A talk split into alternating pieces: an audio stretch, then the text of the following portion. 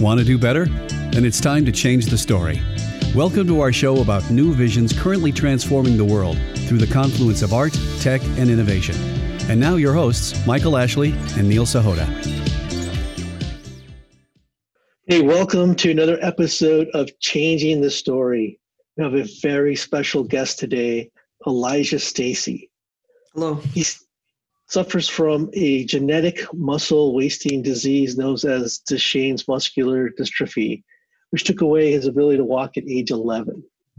However, Elijah's spirit remains unbridled as he's optimistic about the future and has a deep passion for business.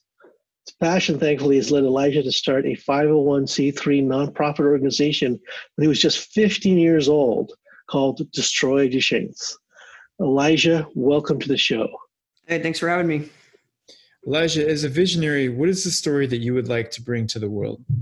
Yeah, so the vision that I have for the world, the type of impact that I'm trying to create, the world that I envision is a is a world where those with genetic diseases are cured and their health is restored back to normal. And this vision comes from what I consider to be my why of life, my my overall cause, uh, which I explain as this: to minimize human suffering and advance human prosperity so that humanity can have a better uh, quality of life. And so, the way I want to do this, the method I'm using to make this vision uh, happen, to contribute to it, is by trying to destroy uh, Duchenne, which is the genetic disease that I have. So, this is a superb mission in life, and I, and I know that you, you know, you're you're at ground zero.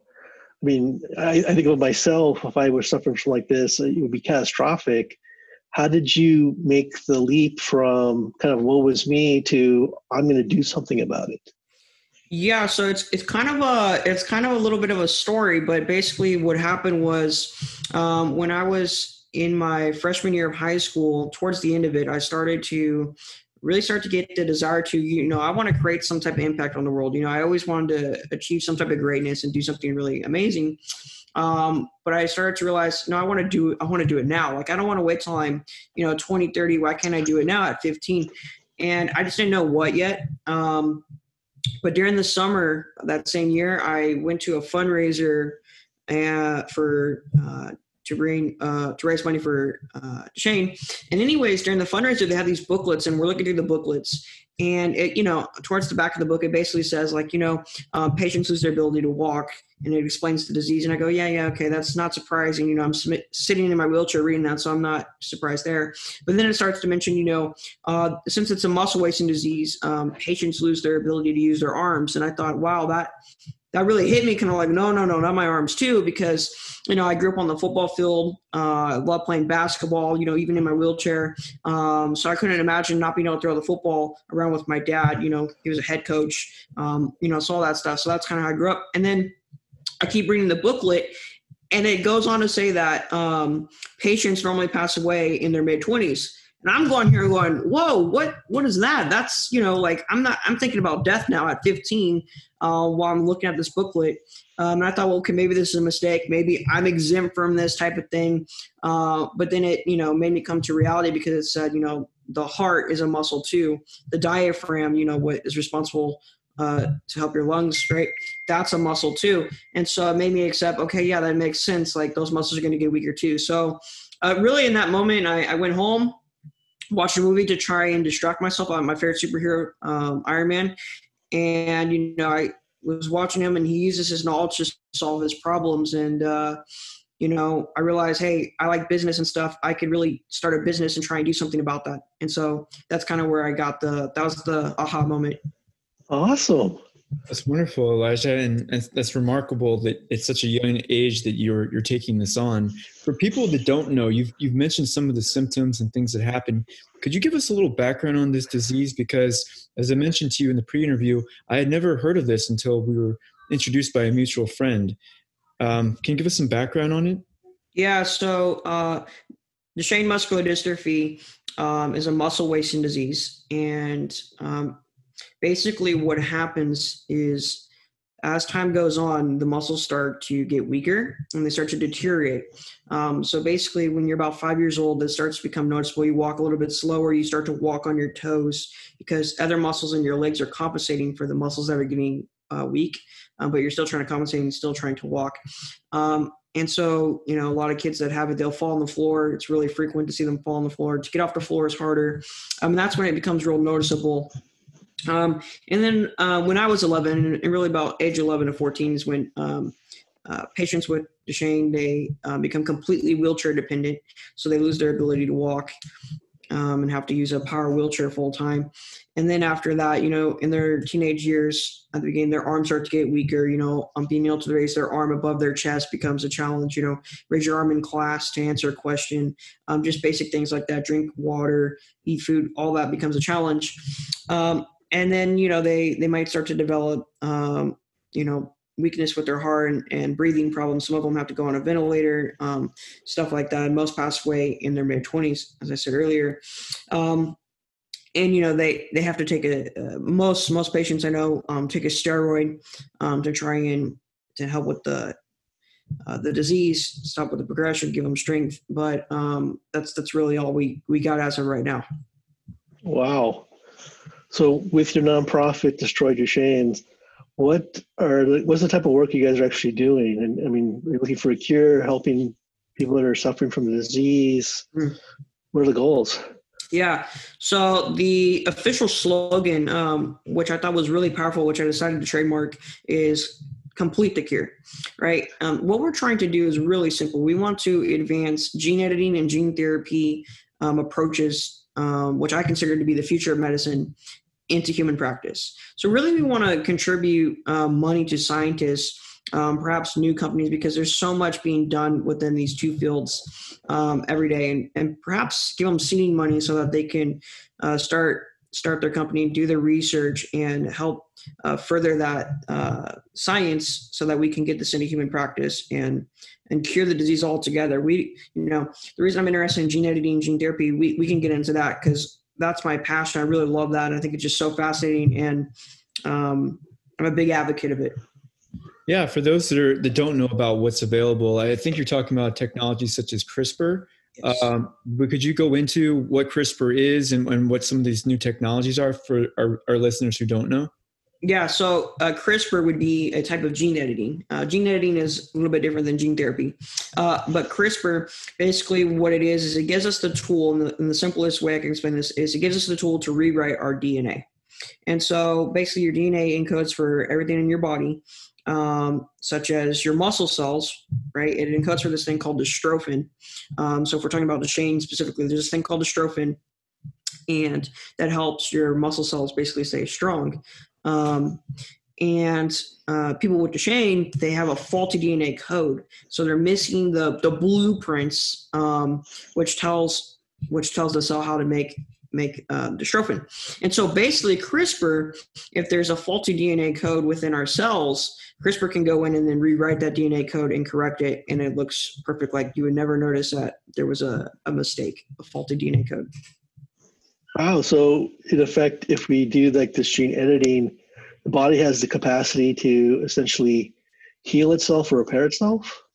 Uh, it, it would have the it would have the ability to uh, no longer cause progression because ah. Uh, yeah yeah because uh, and to me I consider that to be a cure if we can um, stop it to where the person doesn't get weaker you know they they won't pass away in their mid 20s or their arms won't get weaker or um, if they're littler uh, you know they won't uh, lose their ability to walk um, I would consider that to be a cure. So yeah, it stops the progression because then we can encode so that their muscle cells have all the right components so that it no longer deteriorates. That that's huge. So if you could if you did if you got this like when someone's a baby, they may never really contract the disease at all. Is that possible? Uh, basically, yeah, as a baby. Wow. Um, but even patients today, uh, like me, uh, or my little brother who also has Duchenne, um, he, you know, it would still help us because we won't uh, keep deteriorating. And yeah, that, yeah.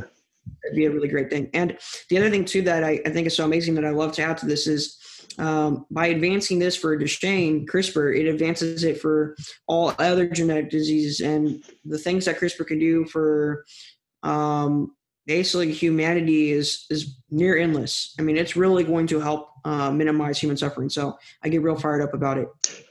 Well, understandably so, and that's wonderful that you're you're involved in this. I, I also understand that you recently wrote a book too.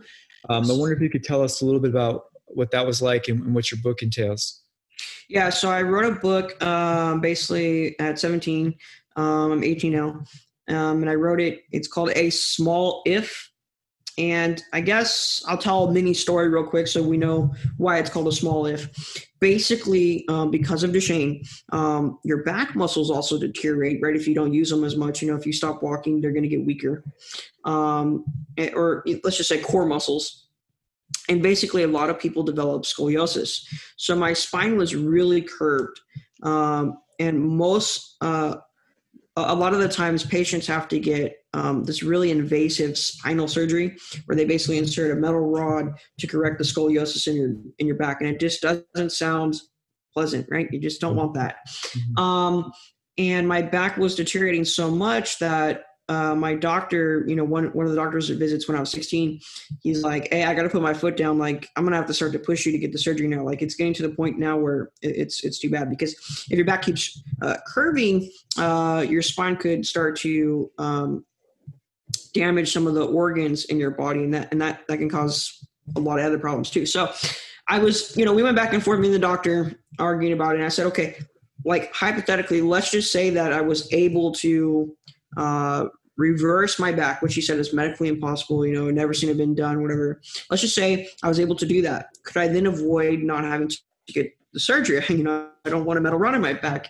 Um, and he said, hey, once again, I got to put my uh, foot down and encourage you to get the surgery. But um, because I know you and know your character, I will give you a small if, you know, as in you have a small if in chance being able to reverse it, but I'll give you that. And so all that hope I, that was the only hope I needed, right? Is that, that small if. And um, I'm the type of guy that when someone says you can't do something, I love to go like full force and do it anyways, right? I like when people doubt me. I, it's just ultimate motivation. And so when he told me that for the next four months, went to physical therapy, started eating right, even taught myself how to cook, you know, in my wheelchair because I wanted to lose some weight. Maybe that would um, take some of the the pressure off my back. Like I was doing everything, visualizing stuff, um, affirmations to like, you know, just really get my mind um, focused on, hey, I know what I got to do every day. I got to go hard and try and reverse my back. Long story short, um, went to the doctors to do the X-ray, and my back was straighter, and I didn't have to get the surgery. So I did what was essentially impossible. Wow. So that's why I named the book A Small If because really my whole life has been about that. And really that's what Destroy Duchenne's about. If you think about it, you know, I'm trying to do something where the odds are against me, but I'm going to do it anyways, right? That's a, that's a really inspirational and powerful message because, you know, you look at a lot of the big challenges of the world, like climate change or even the you know COVID nineteen pandemic, a lot of a lot of people were just sitting here going like, what can I really do to move the needle? Mm. I think we actually have more power than we realize. Even if we do something small, the aggregate adds up as if we all move towards the same goal. Definitely. Is is that one of the things that you, you tap into with your your powerful story? Do you try and inspire and encourage others to essentially find their small ifs? Yeah. Um, so yeah, a, a big uh, thing that I want to come out of this book, which, yeah, so uh, the book is an autobiography, and at the end of each chapter, there's basically a lesson that I learned that I think people can apply to their life. Um, but yeah, like one of those lessons is like if people doubt you, you know, a lot of people let the negativity, the mean comments just make them collapse and want to hide and not go harder. But my advice, my opinion is when people do that to you, I consider that to be rocket fuel. That's what I call it in the book, rocket fuel, because um, I use this analogy, right? Like, like uh, with the with enough rocket fuel, you can overcome things holding you down, even if it's gravity, right? And so that's where I got the idea of calling rocket fuel. So yeah, no, I want people to, you know, go hard, even if someone tells you you can't do it. Like, you know, use that as motivation. Like, don't see that as a bad thing that people are hating on you, but see it as a good thing that you can use that to motivate yourself to to win even more. So yeah, I, I you know, I want to inspire people to make a difference because I really think everybody has the uh, capacity to make a difference. You know, uh, first of all, I like that term rocket fuel, and I think your story is incredibly powerful. Um, I think about um, even my morning today, where uh, and it happens some mornings uh, where I just feel overwhelmed by what's coming at me, and I think a lot of people feel that way, especially in the last four months. So for people that, that feel overwhelmed, uh, it may not even be someone else that's criticizing them or giving those mean comments that you mentioned, but just you know the very act of life itself even when you don't have a disease uh, like duchenne i mean it can it can feel overwhelming at times as if it feels hopeless. What would you say to those people who just don't feel that they can go on for whatever reason whatever they're experiencing in their lives that that has broken them down and and taken away their resolve what would you say to those people I think what I would say to those people that that are hopeless right now, that have a lot of adversity, that have a lot of negativity, I think I would say to those people that you need to recognize, uh, which is a total different perspective, but recognize that adversity is actually something that can make you better. Right? When when you have adversity, when you have those challenges, when you do things that suck, it makes you have stronger character. And I think that's the part two of my answer is that realize that character is probably the most important thing that you have. That's a really powerful statement, Elijah. I mean, you know, the old saying I think is whatever doesn't break you makes you stronger. But I think a lot of people are even afraid of those break you moments, right? Mm-hmm. But I mean, like in your case, there was no way, no way around it. And I think you you really became stronger from it. For people that have a choice, right? Do you go into the resistance or not? You know, do you take the path of most resistance or least resistance? What, what's what's your advice to people on on that? Um, yeah. So I mean, I'm I'm guilty of it uh, sometimes too, but I really I really believe strongly that um, don't do that. Like take like do things that suck. Like literally do things that's like something that I do. no, like like seriously, like something that I do before like I give a speech. Like if I'm giving a big speech or about to do a fundraiser, about to do something that's real important. And really, I just try to do this as often as I can but you got to be in the right mindset. I literally go in my shower and I take a freezing cold shower because it sucks. Um, and that builds that toughness, that mental toughness. And what I do, this is a little, little off topic, but what I do is when I take the shower, I recite the speech in my mind, and then um, I I literally visualize myself messing up with the cold water on me because that's uncomfortable. Because when you're on stage and you mess up, it's kind of an uncomfortable feeling. But this trains me to get used to the being uncomfortable, so that if I am on stage and I do mess up, I can just go straight through it, and it makes the speech so much better. But the point is, when you do things that suck, they don't suck as much. You, what I call it in my book. I actually wrote one of the lessons on this too. Is called expanding your comfort zone. A lot of times people say, "Oh, like you know, comfort is the enemy," or "Get out of your comfort zone," or whatever. Like, but I, I don't see it as that. Like, it's it's it's expanding your comfort zone because when you do things that are uncomfortable, you become comfortable with them. So you're just becoming more comfortable with you know the hardships of life. Awesome advice. Yeah, and, and by the way, I, as a person who hates taking cold showers but does it once a week, uh, I, I, understand where you're coming from there, and uh, that's an interesting way to uh, deal with adversity. Um, what also it reminds me of Elijah is um, the hero's journey um, in the sense that anytime uh, for personal growth to happen in a story, you have to give the character what they least want to happen in their lives.